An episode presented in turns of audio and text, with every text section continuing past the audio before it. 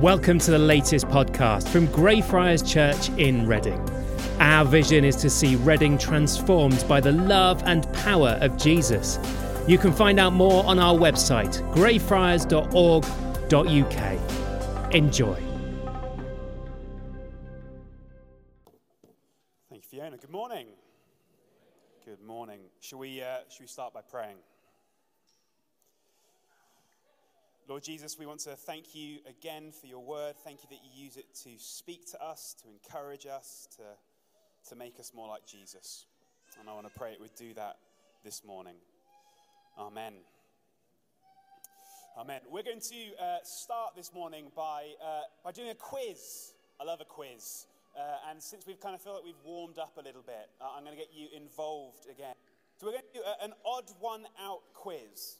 Uh, so, in just a moment, uh, you're going to see some images up on the screen, uh, and you're going to have three choices uh, to pick which is the odd one out. Uh, and just to make sure there's no cheating, because I'm suspicious of some of you, we're all going to vote at the same time. So, if you think uh, it's A when it comes up on the screen, I want you to, you're going to practice with me now. You're going to put your arms up in the air. So, show me A, arms up in the air, great. If you think it's B, you're going to put your hands on your head. Oh, Oh, careful. Uh, and uh, if you think it's C, I want you to challenge your best YMCA dance. We're going to have a kind of a, a C thing going on. We got that. Brilliant. Uh, let's have the first one. And I want everyone to join in, so everyone's going to vote. So can we have the first image? Right. Is the odd one out? Is it A, B, or C? So I'm going to count down. You can play at home as well. Put your, your things in the chat. Three, two, one, let's vote. That's a pretty definitive A, isn't it? Let's see what the answer is. Well done. Of course it's A. Of course the car is the odd one out. Right, the next one, question two. Which one is the odd one out? Ooh, it's tricksy this one. A, B, or C? Okay, I'm going to count down. Three, two, one. Okay, it's time to vote. Oh, we've got, I think, C apart from David. Let's see the answer. Let's see the answer. David, you were wrong. Is C. Uh, and the last one. Here we go. Oh, I knew this one would get you. I knew it. Right, A, B, or C? Okay, three, two, one, vote. I, there's a bit of a spread, but I think that's a pretty definitive A. Let's see. It is A. You're very good. I thought that might get you. Someone who voted A, why was it A? Let's see a hand. Why did you vote A? Joe, why did you vote A? Because the other two you throw with your hand and A you kick with your foot. It's very good. Very good. You throw with your hand, you hit them with a bat as well. There's a. Come on predominantly red and the others are predominantly white. See, it could have been C, couldn't it? It could have been C. Uh, this one I thought would stump more of you, but you were very good. It is A because you, you kick it uh, rather than throw it or hit it with a bat. Well done. Give yourselves a round of applause. Very good. You were much better at that than I expected. Uh, this morning we are thinking about standing out uh, instead of fitting in. We're, we're thinking essentially about how we should be the odd ones out. And my question for, for each of us this morning is what sort of odd one out are you? Because I think, if we're honest, probably a lot of us are a bit more like those first two questions.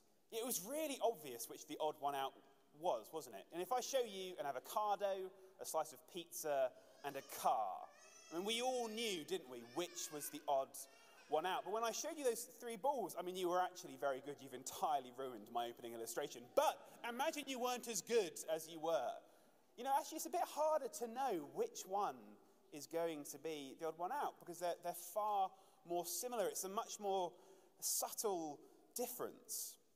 And you know, as, as followers of Jesus, we're called to be odd ones out, more like those first two questions and less like that third. Jesus wants us to stand out really obviously, not kind of sink in with, with the rest of the crowd around us. And we're starting over the, the next few weeks in Lent this series looking at the Sermon on the Mount. It's a, it's a sermon that Jesus preached, and it's an amazing sermon. I think we're going to see it. It's a challenging sermon. And, and Jesus is telling us what it looks like to live a life following Him.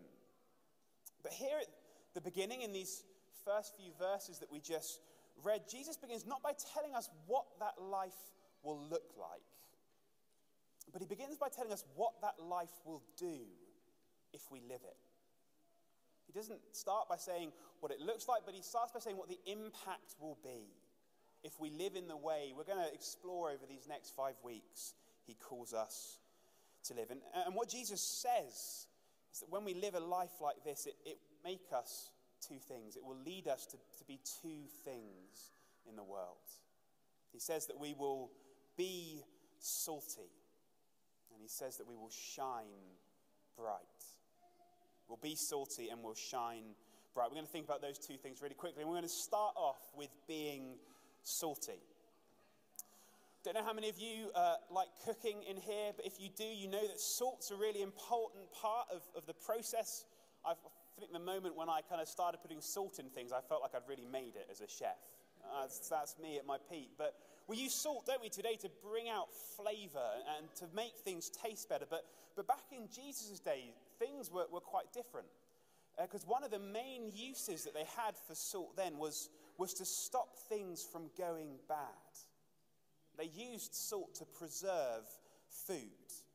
So today, if you kind of buy a nice piece of steak, what we do is we go and put it in the fridge, and, and that makes it uh, stay good. It stops it from going bad. But, but back in Jesus' day, they didn't have fridges, and so what they did, they would rub it with salt. And the salt would kill all the germs and, and bacteria that, that make the meat go bad, and it would keep it good. It would stop it from going rotten and smelly. And Jesus is saying that, that Christians should be like salt in the world. That as Christians are worked into the world around us, that we should preserve it and stop it from going bad. When Christians are in the world, with and around our friends and family, our neighbors and our schoolmates, when we're standing out in those settings, living like Jesus, Jesus says that we can be a, a presence and, a, and an influence that stops decay and stops things from going bad. You know, I imagine some of you might have had an experience like this before in your life. You know, maybe uh, you joined a, group of friends at the school that you go to that had a real habit uh, of talking bad about one another behind their backs. And maybe you refused to, to join in, and, and you started to notice that slowly over time, the group changed. And because they saw how you were acting, they stopped talking bad behind one another's backs. Or maybe at work, you held yourself to a, a higher standard of behavior. Maybe you were in a setting you didn't join in with, with crude words or, or dodgy dealings, and slowly people around you noticed and started to follow your example. Just by being there, just by standing out, you were like salt. You stopped a place from going bad. You know, I realize we don't uh, really use salt in this way today anymore, do we? Use it for flavor and other things. And so I was trying to think, uh, I've got my bag of goodies over here. I was trying to think uh, what a modern day example would be instead of salt. You know, what does it look like for us to to make the world not go bad. And, and this is what I thought of. Uh, this is my deodorant. Um, this stops from me from going bad over the day, stops me from getting a bit smelly and going rotten. I use this uh, to preserve something about me. And, and so the next time that you put on deodorant, I want you to remember you are the deodorant of the world. God wants you to be in the world to keep it good to stop it from going bad. Be deodorant, be salty. That's the first thing that Jesus says our lives will do when we live differently like Him.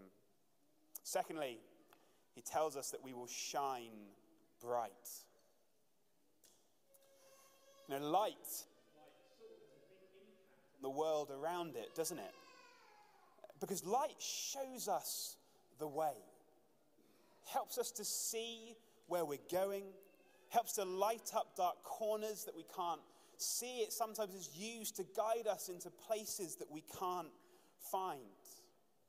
And Harv uh, at the back is going to just help me for a moment. He's going to turn the lights out for us just for a second.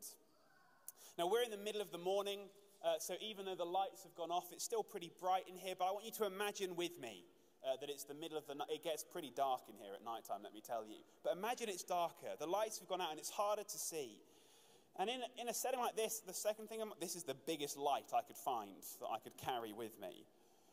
If I turn this light on, even in what is, let's be honest, a fairly bright room, it makes almost no difference. No, if I, if I, if I shine it, we can see, you know, light, but perhaps more than that, because, because light doesn't just shine up dingy roofs, even though it doesn't particularly do that. What, what it does is it shows people the way, doesn't it?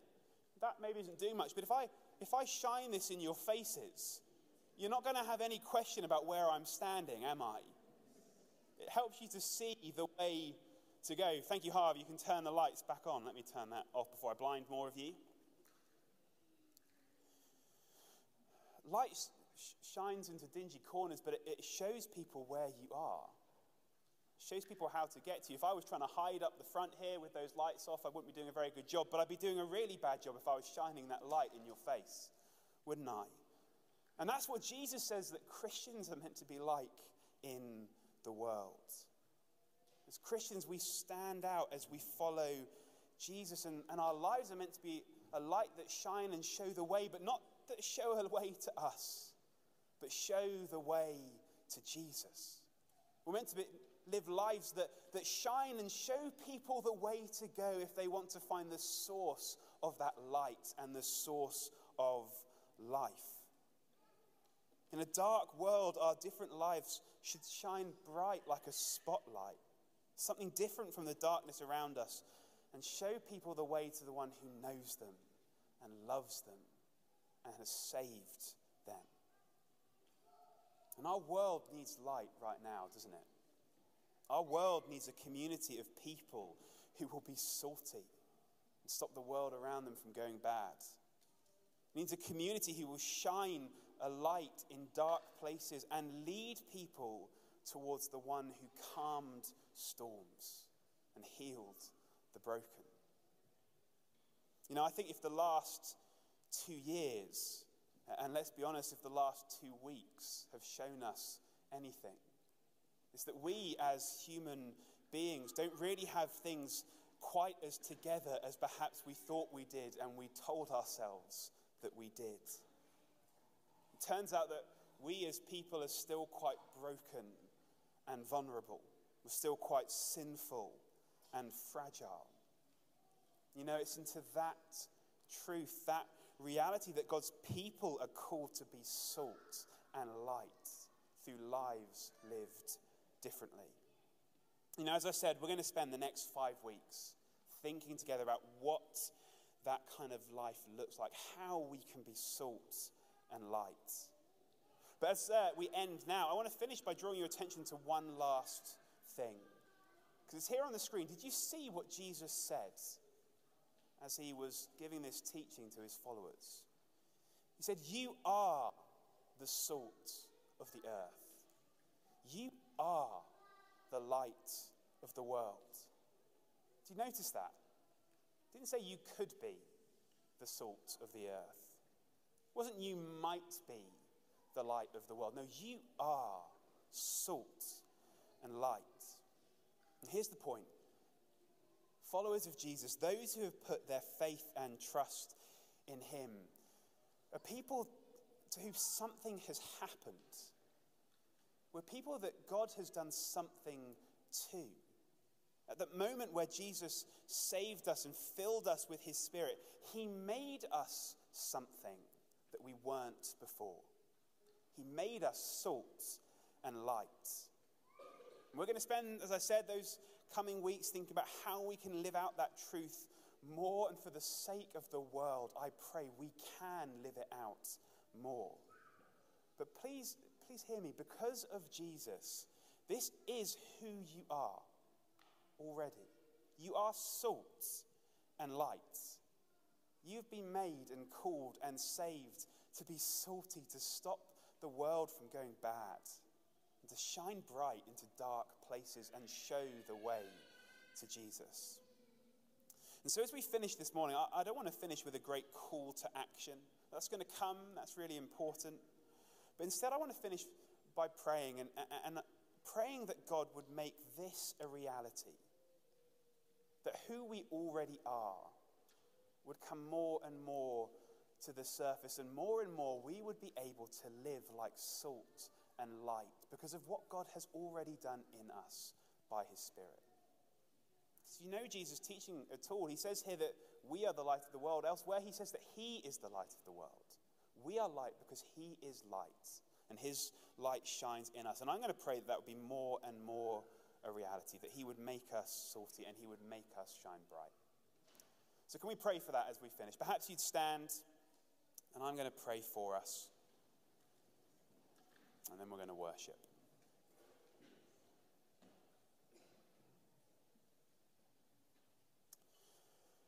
So, why don't we pray?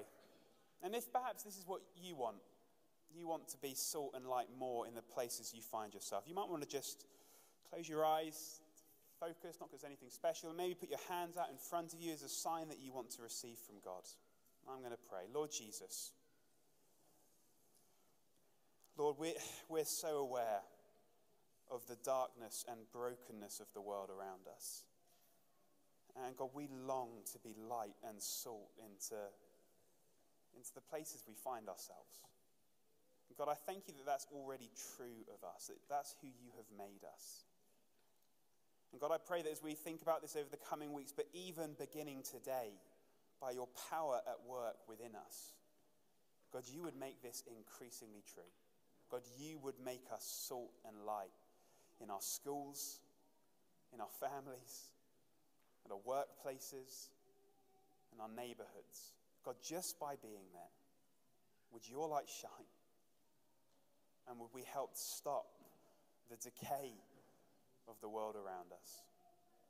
So we pray, Come, Spirit of God, and continue and increase the work you have already done. Make us salt and light.